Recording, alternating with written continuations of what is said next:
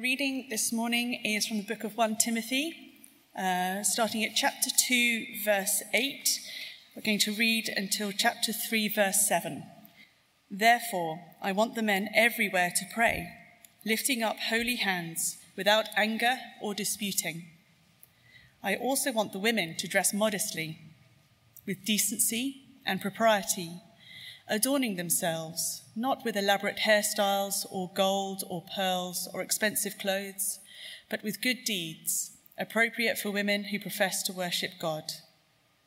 A woman should learn in quietness and full submission.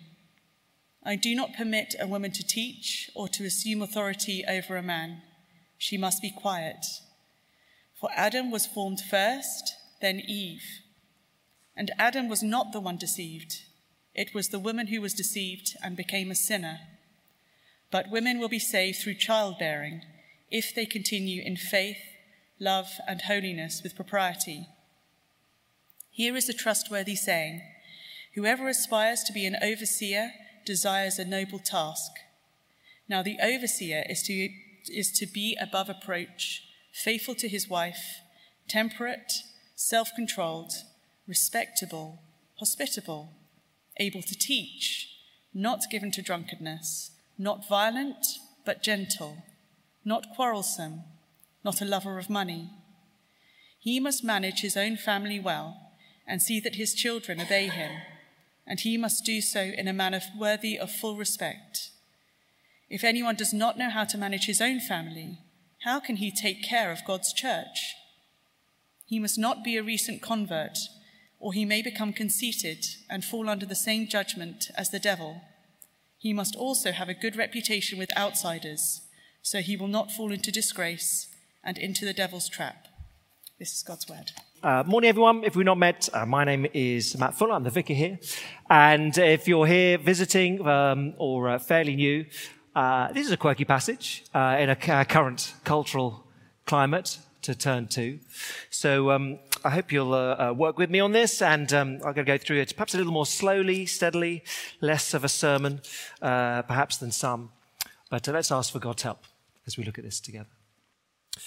Hey, great God and Father, you're good and you're kind, and your love for us is deeper than anything we've ever known as we've sung already. So, Father, as we turn to a passage such as this, um, for many of us, it raises all sorts of questions, maybe alarms. Father, help us understand your goodness and your kindness in speaking this to us and understand what it might look like for us today, we pray in Jesus' name. Amen.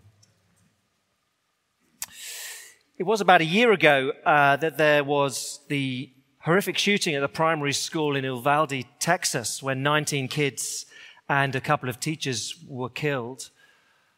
Uh, and maybe you forget it, and maybe if you're a Brit, these things sort of pass you by a, a shooting in, in the US, so it's another one. But this was particularly wicked, I think, children, and um, memorable also because of the response, if you recall, of the police officers. So I was struck particularly by one headline, one um, uh, yeah, US newspaper writer, that to do the right thing, you might have to die.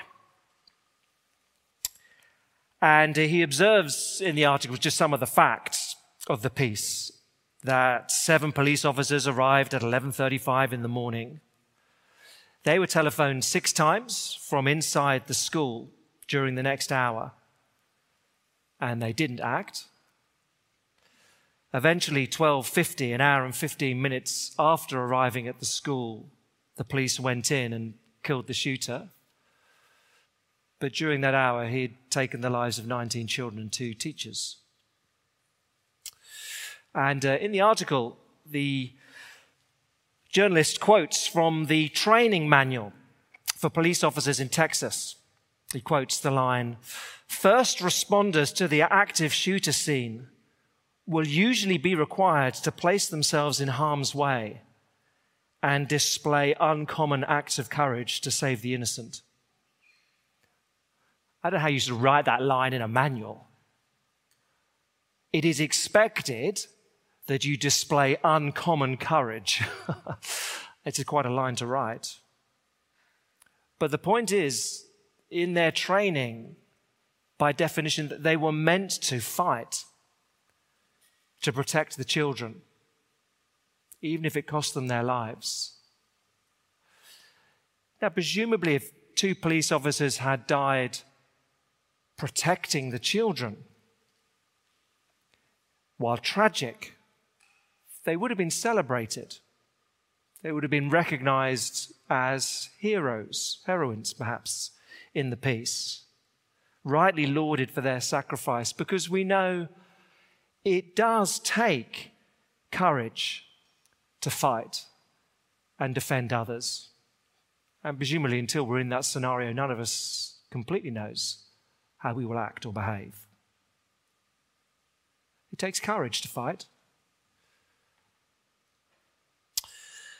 In this passage this morning, and we're really just looking at chapter 2, 8 to 15, chapter 3 next time, but in our passage this morning, Paul writes in line with the biblical pattern that wants suitably qualified men to fight, guard, protect the church. That's what he's asking them to do suitably qualified men to guard and protect the truth. And so we come to a passage such as this, and uh, uh, none of us are perfect, but I guess it, we can fail in one of two ways, and probably all lean in one direction or other. We can say, as we come to 1 Timothy chapter 2, well, I'm just going to ignore what it says. I, I see there's something there about the qualified men taking a lead in the church, but I don't like it, and we could ignore it. Or on the other side of the, fall off the other horse on the other side and say, well, okay, there's something here about men, and, and, so I'm just going to ignore what else the Bible is going to say, even in 1 Timothy, even to the church in Ephesus, about the ministry of women. And we want to hold both rightly, biblically together. But the bottom line of 1 Timothy chapter 2 is that Paul wants the guarding of the truth, the authoritative public teaching of the scriptures to be done by qualified, suitably qualified elders, men. Now, if you are joining us, 1 Timothy, we're working our way through uh, this letter that Paul wrote. It, it, it's dominated really by the theme that God is a savior. God is a savior. And so to get that message out to the world, the church must conduct itself rightly, acutely, the false teachers must be stopped and good teachers must be raised up. Now, undeniably, within this letter, chapter 2 is the most disputed part, but you need to put that in context. This has been a disputed part of the Bible for the last 50 years. For 2,000 years, no one disagreed at all about what it meant. But in the last 50 years, that consensus has broken a little bit, and it is a difficult word for some to hear. Can I just say briefly that amongst those who take the Bible seriously, chapter 2, particularly verses 11 to 15, there, there are sort of two views. Okay, let me just tell you that at the beginning. Either Paul is saying authoritative teaching of the Bible publicly is limited to qualified elders, or he's wanting to rule out bad teaching. No, I think it's best understood as the former. He's wanting to limit public authoritative teaching of the scriptures to qualified men. Now, the other position, uh, some would hold it, and um, uh, uh, sensible, godly people would hold another position. Okay?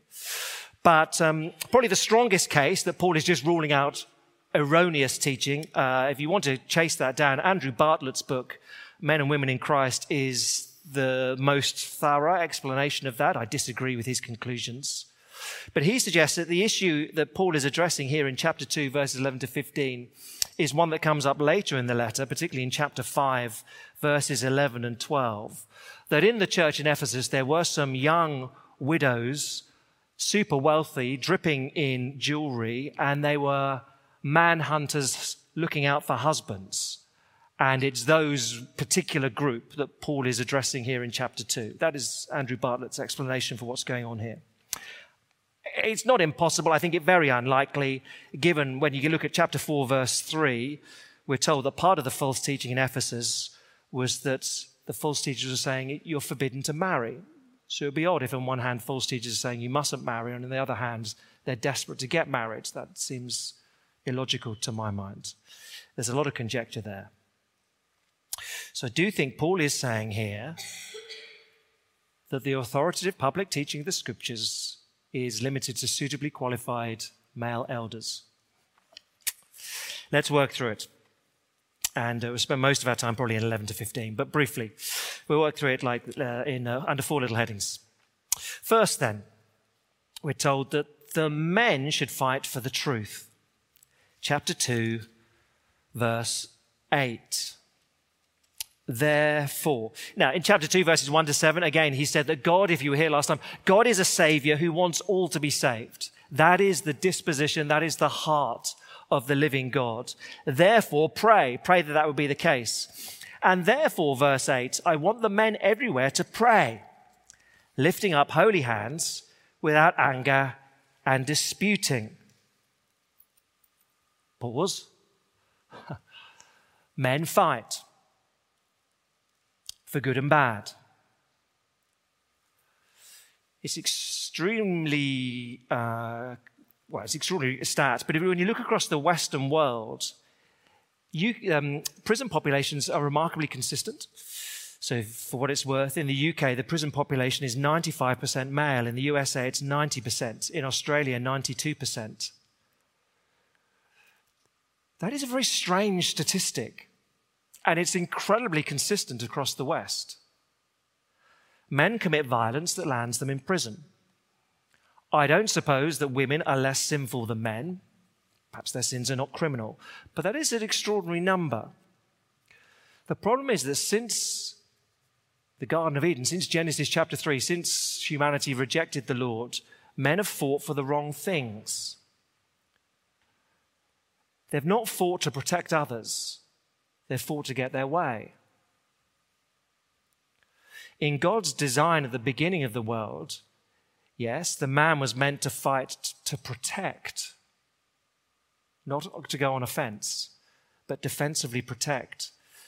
So, uh, Femi, we may have it uh, back in Genesis chapter 2. The Lord God took the man and put him in the garden to work and guard it. That was man's task before the woman even came along, to work and guard it. And then you can trace those two verbs in parallel verses throughout the Old Testament. It's very striking. When, you, when the tabernacle, God's dwelling place, representatively in the Old Testament, is constructed, it is the Levites, the male priests, who are told they're to guard all the furnishing of the tent of meeting, fulfilling the obligations of the Israelites by doing the work, to guard and to work. Later on, again, the, it's the Levites. You and your sons may guard as priests in connection with everything the altar inside the curtain. I'm giving you the work.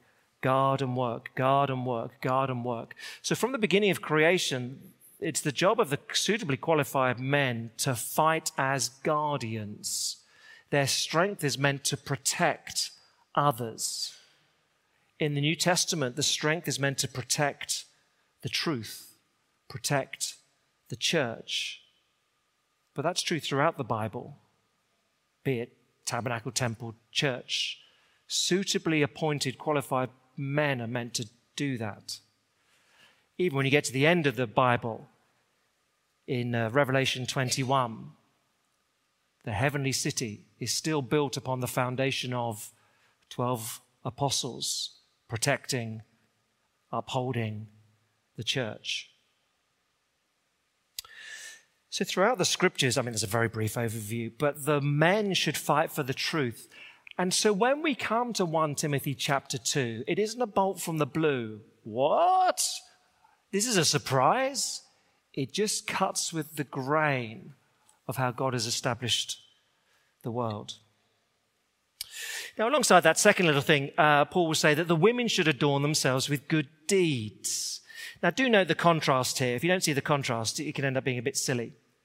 But verse 9, I also want the women to dress modestly with decency and propriety, adorning themselves, here's the contrast, not with elaborate hairstyles or gold or pearls or expensive clothes, but with good deeds appropriate for women who profess to worship God. Do you see the contrast? You should be more concerned with godliness than bling, uh, is essentially what he is saying here. The timeless truth is more concerned with inward qualities than outward appearance. So don't push it to silly lengths. He isn't saying wear sackcloth, um, never have your hair cut. He's, of course, not saying, what he's saying is elaborate hair and expensive clothes that could distract. So I think sometimes years ago, there was a young woman in the evening congregation here who was very wealthy. Uh, she'd inherited a lot of money. And she had a mobile phone made by Prada. She happened to be a, a, a terrifically godly woman as well, but she just moved in social circles beyond most of us, just by nature of aristocratic wealth. Um, one day, uh, one of the staff just gently said, I, I wonder if you realize people who don't know you so well and don't know that you are great, they just know you as the girl with the Prada phone. Who's? Oh, oh, that's the girl with the Prada phone, isn't it? And, and she said, Oh, that's not great, is it? No. So she went out and got a brick. Um, no, she wasn't obliged to do that, but she just thought, I don't want to be known. It's just, I'd rather be known as the girl who's godly. Oh, that's the girl who's always serving. That's what I prefer. Um, and I, don't you know, I won't give too many details. Some will remember, work out who it is. But uh, the, the, the, day she got engaged and had a diamond ring, which is basically the, the, cumulative worth of every other ring in this building, I think, and then put on marigolds over the top of it to help go and clean up the loos downstairs. That's what I remember her for primarily. I mean, obviously ripped the, ripped the gloves. This thing was, you know, this thing made the Koh-i-Noor look small. But, um, but do you see the contrast that is here? And in many ways, this is a liberating verse. I mean, not all can afford expensive clothes. Anyone can pursue good deeds. It's quite liberating. Now, you can read those first three verses and go, What? What are we talking about? So, what does that mean? That, that, that, women are allowed to fight and raise their hands in disputing, and, and men are allowed to put on really expensive clothes? No. As soon as you start talking about masculine traits and feminine traits, it's generalizations. You know, you can say, on average, men are taller than women. And obviously, you can res- respond, Well, I know a woman that's taller than a man. We all do. And it doesn't disprove the fact that, on average, men are taller than women. Okay? There are truisms, generalizations. Well, most of my friends couldn't be less excited about hairstyles, and, and I don't. But none of my mates raise their hands to get into fights. I know. But broadly, he's saying that is the way we can tend. Broadly. There will always be exceptions, on average.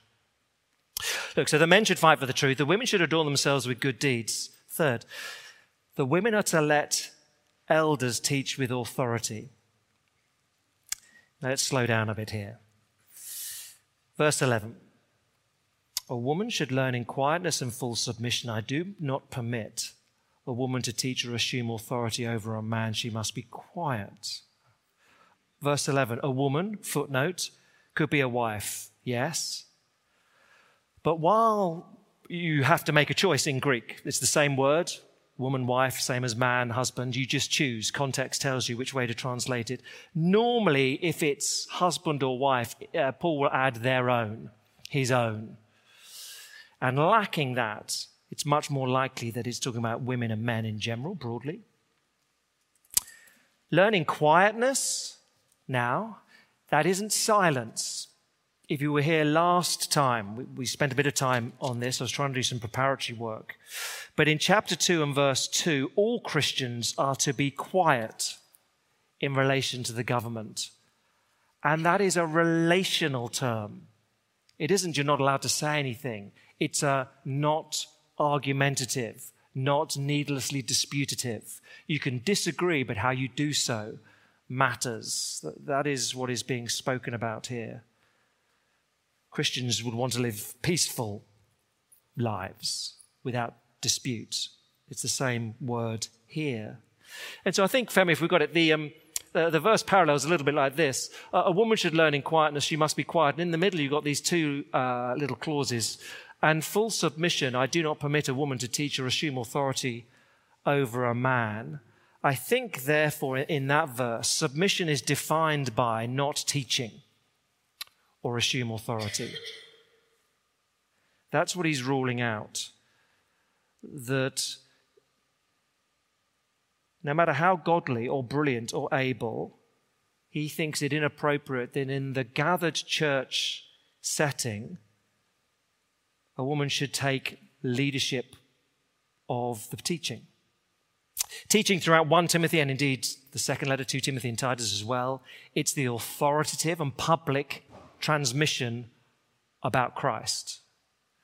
So you can chase that if you want, chapter 4, verse 13, chapter 6, verse 2, in this letter, numerous places, 2 Timothy Titus. The teaching is the body of truth. It's defined. And here in 1 Timothy, that authoritative teaching is the preserve of the elders or overseers in chapter 3, verse 2, chapter 5, verse 17.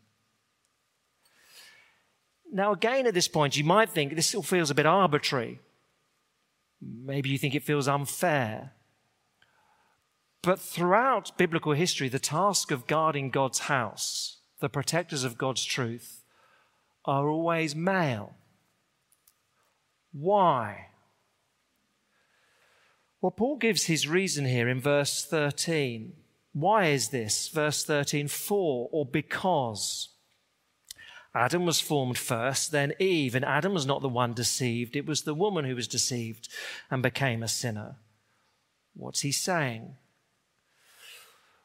His argument goes back to Genesis 2, before anything went wrong, and that while equal in value, Adam was given responsibility to guard the garden and protect God's law.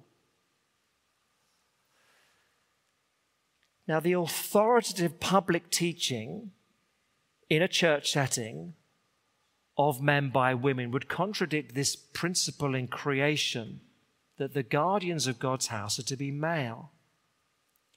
I take verse 14 as a consequence. This is what happens when you reject the creation order when Adam was the guardian. Verse 14 this is what happens when men fail to act as guardians of the truth. If you go back to Genesis chapter t- uh, 3, Adam was there. Adam is stood next to Eve and does nothing to stop her listening to Satan. So I think his argument is look what happens when men and women don't follow God's creation order. It all goes wrong when Adam failed to act. By contrast, verse 15, women will be saved through childbearing if they continue in faith, love, and holiness with propriety. Uh, that's a slightly tricky verse. I think there's a technical point you can ask me about afterwards. Uh, the Greek definite article is there. I think it's better translated. You have a choice. You don't have to translate it always. Women will be saved through the childbearing equally, equally valid translation. I think it makes much more sense in the flow of 1 Timothy. Women will be saved through the childbearing, i.e., of Jesus, if they continue in faith, love, and holiness with propriety. In that way, it's quite similar to chapter 4, verse 16, where Timothy is told, uh, Watch your life and doctrine closely, persevere in them. If you do, you'll save yourself and your hearers. If you carry on in the way you're meant to, in your life and your teaching, you'll, you'll save yourself. Uh, you'll keep on believing. Chapter 2, verse 15 if the women carry on in faith and, and appropriate behavior, they'll save themselves. I think it's parallel in what he's saying. So the women are to let elders teach with authority. Last little comment, and really I'm stealing from next week's sermon, but it helps here, I think. Last thing the male elders are to be beyond reproach. Chapter 3, 1 to 7. The point here is that not any man can teach while any woman can't. Only suitably qualified men can be guardians, overseers, elders. Synonymous words in the New Testament. Possibly without chapter 3, 1 to 7, chapter 2 is a bit unsettling. But Paul wants to be super clear. The only people you want responsible, protecting you are godly ones. So I'm not going to comment on the list. We'll, we'll look at it probably next week. But do observe, chapter 3, verse 2 the overseer is to be above reproach, faithful to his wife, temperate, self controlled, respectable, hospitable, able to teach, not given to drunkenness, not violent, but gentle, not quarrelsome, not a lover of money, must manage his family well and see that his children obey him. We'll see it next time. But you want those responsible for guardians, as guardians protecting the church, you want people who can manage. Okay, they can't, they can't, their, their family's out of control. We'll get to it next time, but you know, it's often how you respond to crises. Um, if your family, they've got to be able to manage their family, but, but do it with gent- gentleness. You don't want over, someone who's overbearing. You certainly don't want the bully. Again, next time we'll think. But I wonder if in the last 25, 30 years, chapter 3 and verses 1 to 3 have not been taken seriously enough in the appointment of church leaders. You want someone who is gentle, not quarrelsome, kind, beyond reproach, if you're going to make them responsible for protecting the church. There have been plenty of times when the authority given to men in chapter 2 has been abused because they were functioning without the character that chapter 3 requires. Okay, those four things I think summarize this text. What does it look like in practice? Because, uh, unfortunately, but it's important to recognize, there is often a difference between what a church may publicly subscribe to and how it's embodied, what it looks like. Yes, we, we, we believe in 1 Timothy chapter 2 that the guardians of the church in the public teaching should be qualified men, and we honor all other ministry of the women of women. But does that happen? That's the big question. Now, I think here, in, in helping to work this out, it's worth distinguishing or drawing a distinction between the teaching in the public setting of 1 Timothy 2 public, authoritative, and then the teaching which every Christian does. So, Femi, we may have it. Um, for want of a better word, let me put them in sort of teaching and capital letters teaching.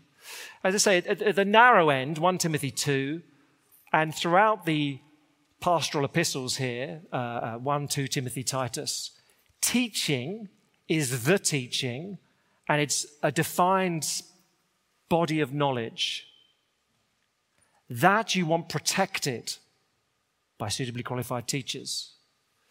Now, at the other end, every Christian teaches. We all do. So we're commanded to do it, Colossians 3. Teach and admonish one another with all wisdom. We're told to do it daily. Hebrews 3.13, encourage one another. Uh, elsewhere, Paul can write to the church in Corinth, just talking about that uh, in a public meeting, women praying and prophesying which I take it as a public word of, of encouragement in the gathered church. So, all of those things should be happening, okay? But at some point, the defining central guarding role of protecting the truth is limited to teachers with authority. Now, in the middle, there's a middle ground. And my main plea would be just be generous and allow some freedom and don't be overly prescriptive in the middle ground. And lots of faithful biblical churches which subscribe to male elders would disagree perhaps about how the middle gets worked out. I mean, you have to think, uh, you've got uh, Priscilla and Aquila, Acts 18, a husband and wife team teach Apollos, who goes on to be an apostle. But it's done in the privacy of their home. It's sort of give and take, there's conversation. Obviously, uh, elsewhere, Titus 2, another pastoral epistle, Paul would command or encourage the older women to teach the younger women. There's got to be some freedom in the middle. I'd please, uh, or my plea would be for a lack of dogmatism about what happens between those two ends. You've got to have the two ends in place. Now, how you work out the middle, I think that varies. And again, we can fail by ignoring the prescription on one end that Paul gives that authoritative public teaching is for qualified male elders. or ignore what everyone should be doing and therefore fail to encourage the women of the church to flourish in their ministries. So, again, trying to flesh it out a little bit more. Hopefully, this is obvious, particularly if you've been around for a while. But here, of course, we are entirely content. Uh, it's, a, it's, a, it's an excellent thing for women to lead Bible studies, mixed Bible studies. Uh, you know, most of you, in a small group that happens up and down uh, all, all, over the place in uh, discipleship groups each and every week. On the basis, there's a world of difference between a 30 minute monologue, 30 minutes, I know, um, ish, uh, monologue on a Sunday to the whole church gathered and a discursive discussion format of a Bible study. They're different. But here at Christchurch, the women would lead church meetings and lead music and conduct public interviews and book reviews, all sorts of things up front, seminars.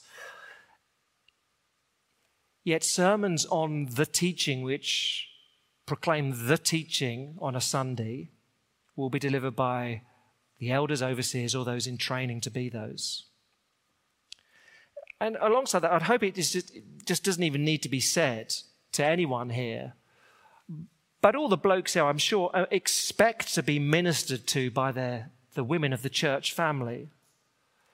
My own Christian life is immensely richer because of that. I mean, the women on the staff team here over the years, you know, Sharon Walsh and Millie Doring, Liz Hayden, have taught me vast sums and have grown my understanding and character through working alongside them.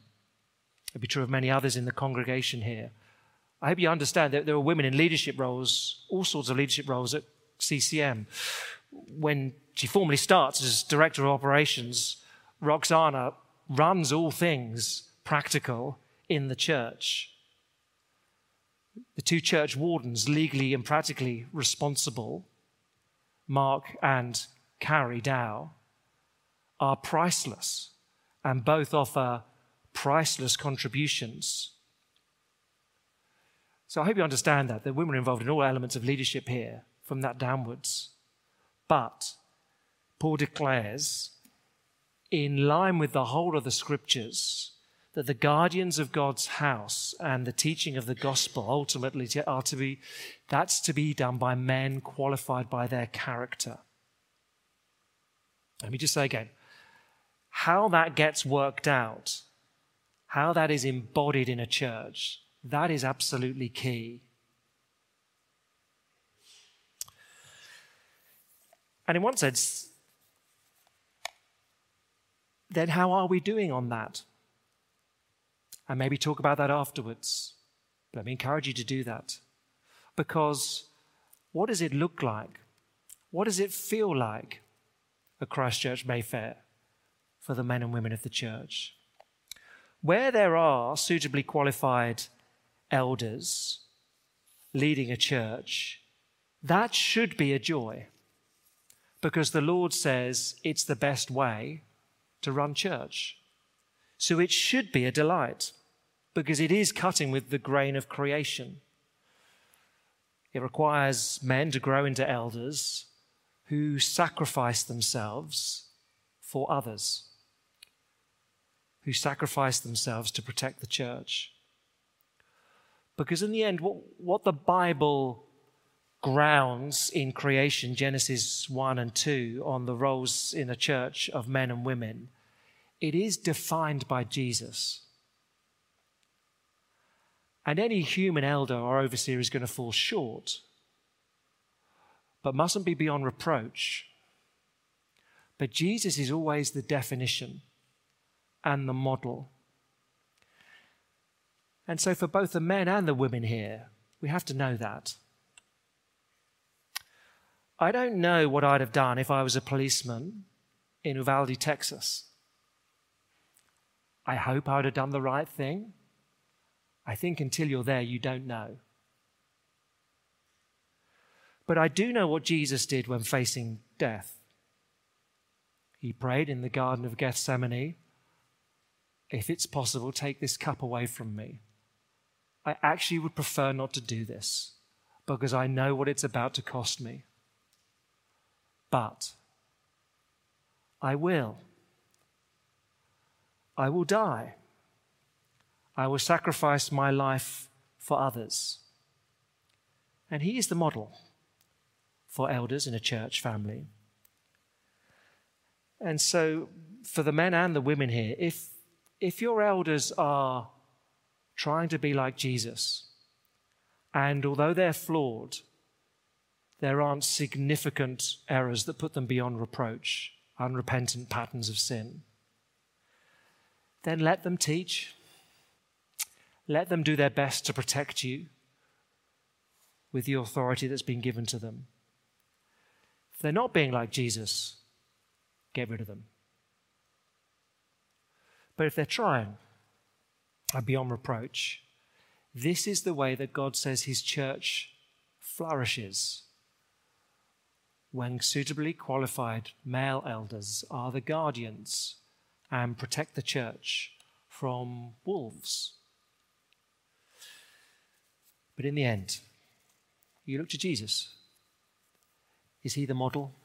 Does it look like him? If so, well, give thanks and keep praying it looks a bit like that. I don't think we've got it perfectly worked out because, to your shock, we're not a perfect church. But let's talk about how we can keep doing it better so that men and women flourish in their ministries as we follow the Lord Jesus. Let me lead us in prayer.